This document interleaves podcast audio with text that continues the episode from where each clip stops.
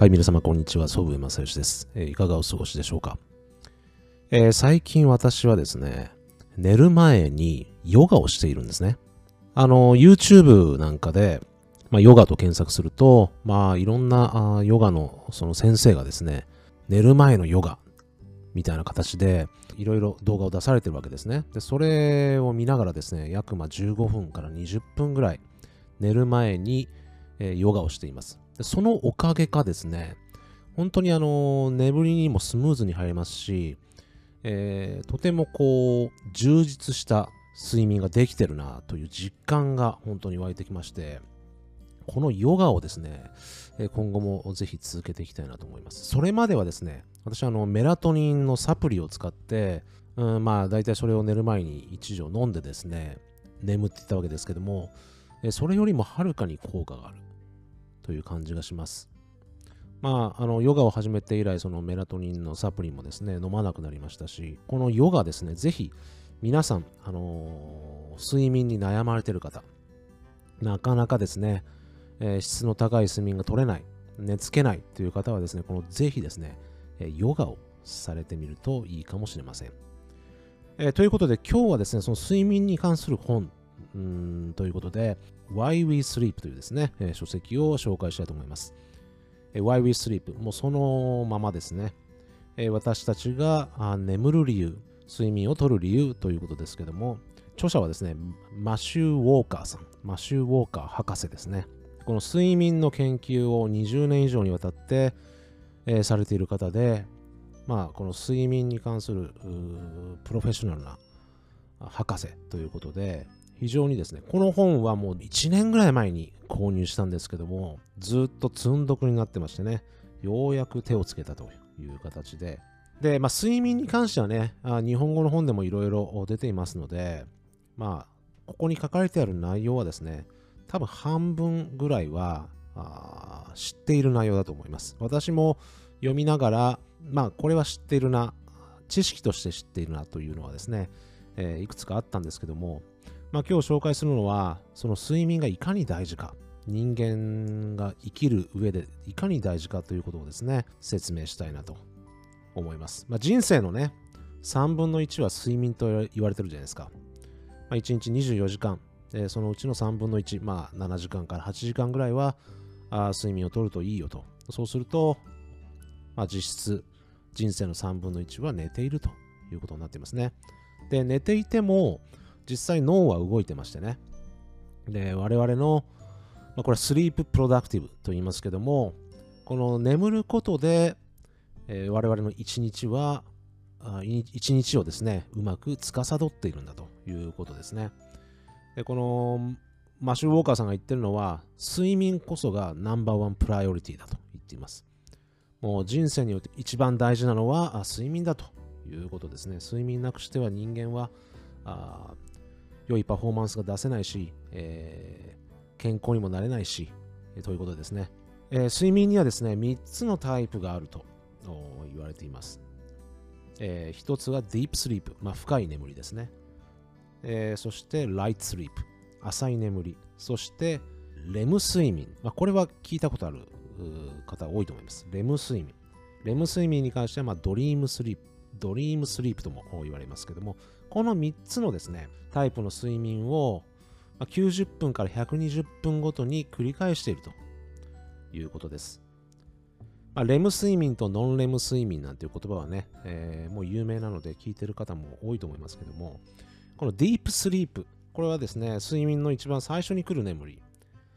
最初の2時間ですね。90分から120分の間に来る眠り。これは深い眠りで、えー海馬。海馬って、えー聞いたことあると思うんですけど、海馬にこの蓄えられた情報ですね。日中蓄えた、蓄えられた情報や出来事をですね、まあ、その海馬というのは一時的にその情報が蓄えられてるんですけども、それを整理整頓した後ですね、この深い眠りによって、海馬の外側のですね、大脳皮質というところにですね、えー蓄えられていくと。そして、えー記憶が定着していくということになりますね。このディープスリープによって、まあ、人間というのはその情報を思い出したり、記憶が定着して情報を思い出したりってする、そういった能力が高まると言われています。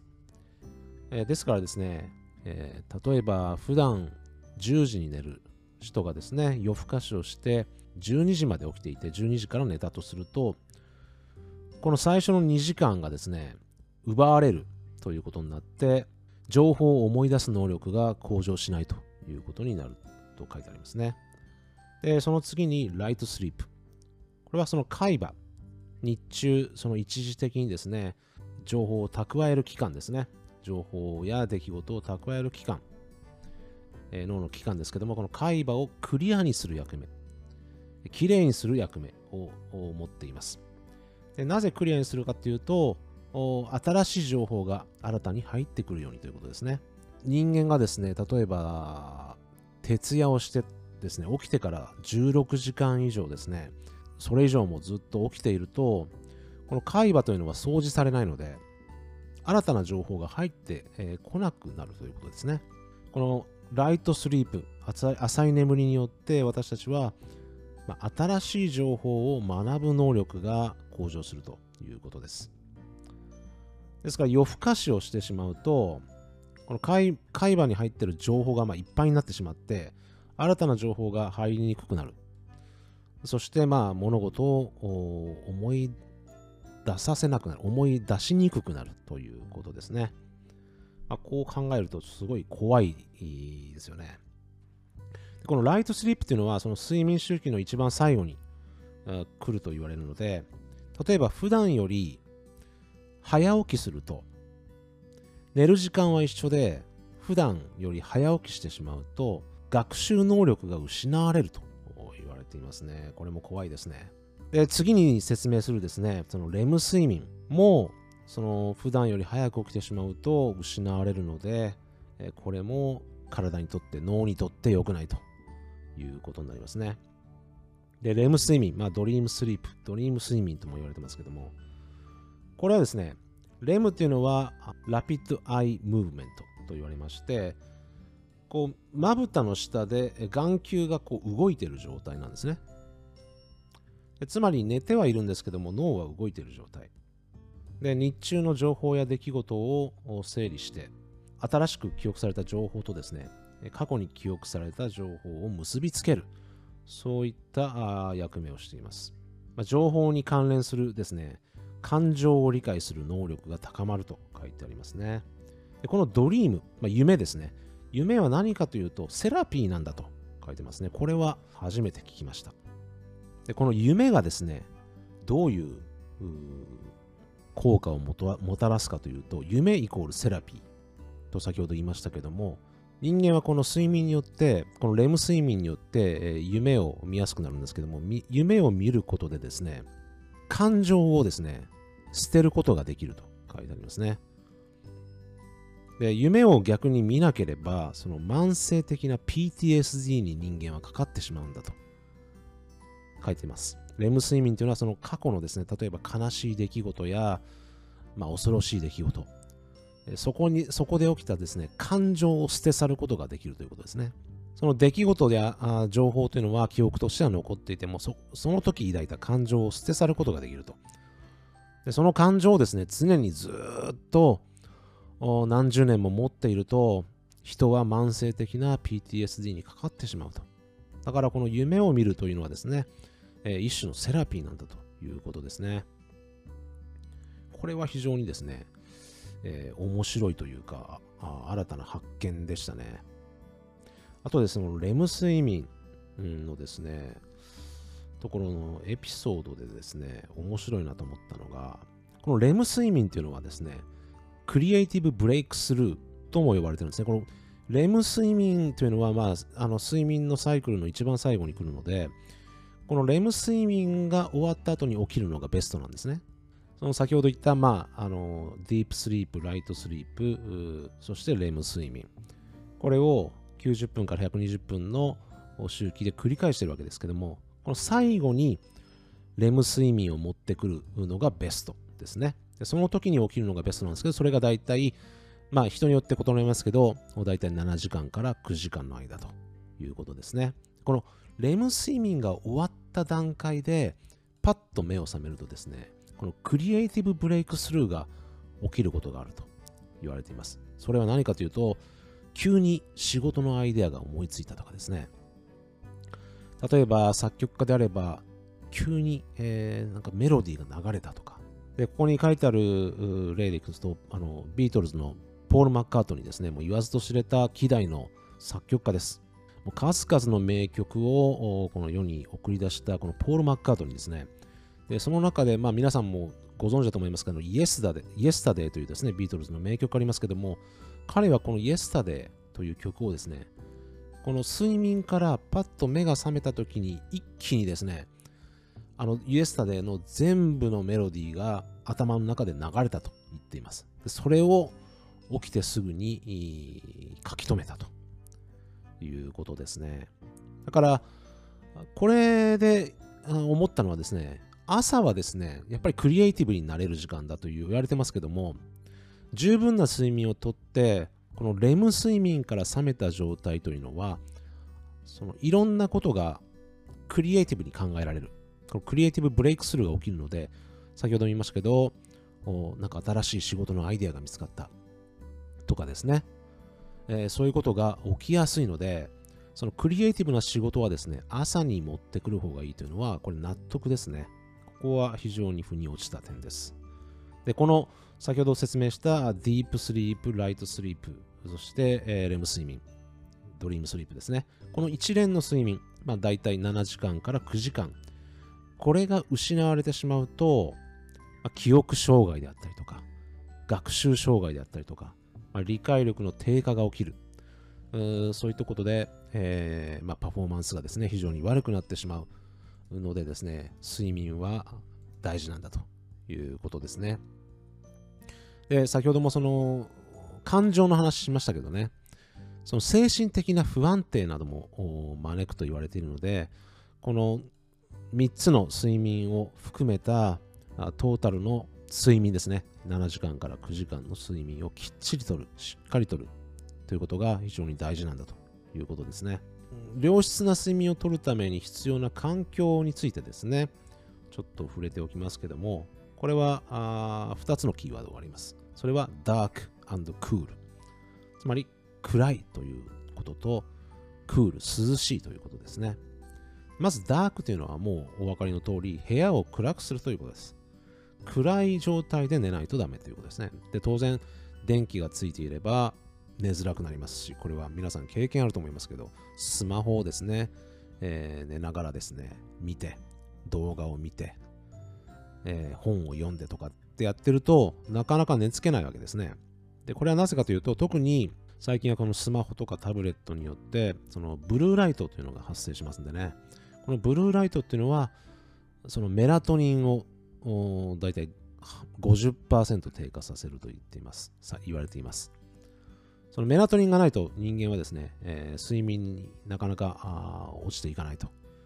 睡眠しづらいということで、まあ、先ほど冒頭にですね、私がメラトニンのサプリを飲んでると言ってましたけども、メラトニンをですね、低下させてはいけないわけですね。このブルーライト、スマホやタブレットからのブルーライトをシャットアウトするために、まあ、基本的には開かないということですね。あと、本を読むにでも、ベッドの横に薄明かりをつけて本読んでる方もいますけど、それもですね、メラトニンを低下させる原因になるので、これも注意が必要ですね。ですから、どうしてもという方は、まあ、あの、ブルーライトをシャットアウトする、その、グラスをつけるとかですね。例えば、あとはアイマスクをするとかですね、寝るときに。そういった形で、えー、なるべくそのメラトニンを低下させない環境を作らなければいけないということですね。だからまずダークにする。寝る部屋はダークにするということですね。そしてクール。これは涼しくないと眠りに入れないということですね。で具体的には寝室の温度というのはですね、だいたい18度ぐらいがベストだと言われています。これは寝てから起きるまでの間、18度がベストだと言われていますので、えー、なるべくですね、涼しく部屋を保つように、してみるといいと思います。で体温をですね、だいたい0.5度ぐらい下げると眠りに落ちやすいということで、そのためにですね、熱いシャワーやですね、熱いまあお風呂ですね、を寝るまあだいたい1時間ぐらい前に入って、えそうすると、あのーその熱いシャワーやですね、熱いお風呂が入ると、そこから、えー急激にですね、えー体の温度というのは下がってきます。でそこで、えー0.5度ぐらい下げた状態の時に寝ると眠りにえー入りやすいということですね。まあ、このあたりはですね、えー知識として知っている方もいますけども、まあ、知識として知っていてもですね、なかなかそれを実行に移すのはですね、えー難しいというのがありますんでね。ぜひ、あのー睡眠のがいかに大事なのか、これは健康面でもそうですし、パフォーマンス面でもそうですし、特にね、この脳に与える影響というのは計り知れない知れないものがあるというのがですね、この Why We Sleep を読んで理解できましたんでね、まあ私も今後、先ほど冒頭にも言いましたけどね、その寝る前のヨガ、これをですね、ずっと続けていって、良質な睡眠をとっていきたいと思います。まあ私も、そうですね、ここ4、5年、まあ風邪もひいてませんし、まあコロナにもね、えーかかってません。まあ仕事に行けば人がたくさんいるので、で、仕事場でもコロナにかかった人は何人もいますんでね、そういう状況の中でまだかかってないっていうのは、まあ一つはね、やっぱり睡眠をちゃんととっているところ、ところが要因なのかなと思っています。やっぱり睡眠をとることで免疫力っていうのは高められますんでね、そういった健康面でも大事ですし、今回その紹介した、まあ、人間として生活する上でのそのパフォーマンスの向上ですね。特に脳に与えるインパクトというのは非常に重要なものがありますので、ぜひですね、今一度、この睡眠に関してですね、また理解していただいて、できればこの本をですね、読んでいただいて、えー理解して、えーより良いですね、えー睡眠を送っていただけるといいかと思います。ということで、えー本日はこの辺で、え終わりたいと思います。えまた来週までお元気で。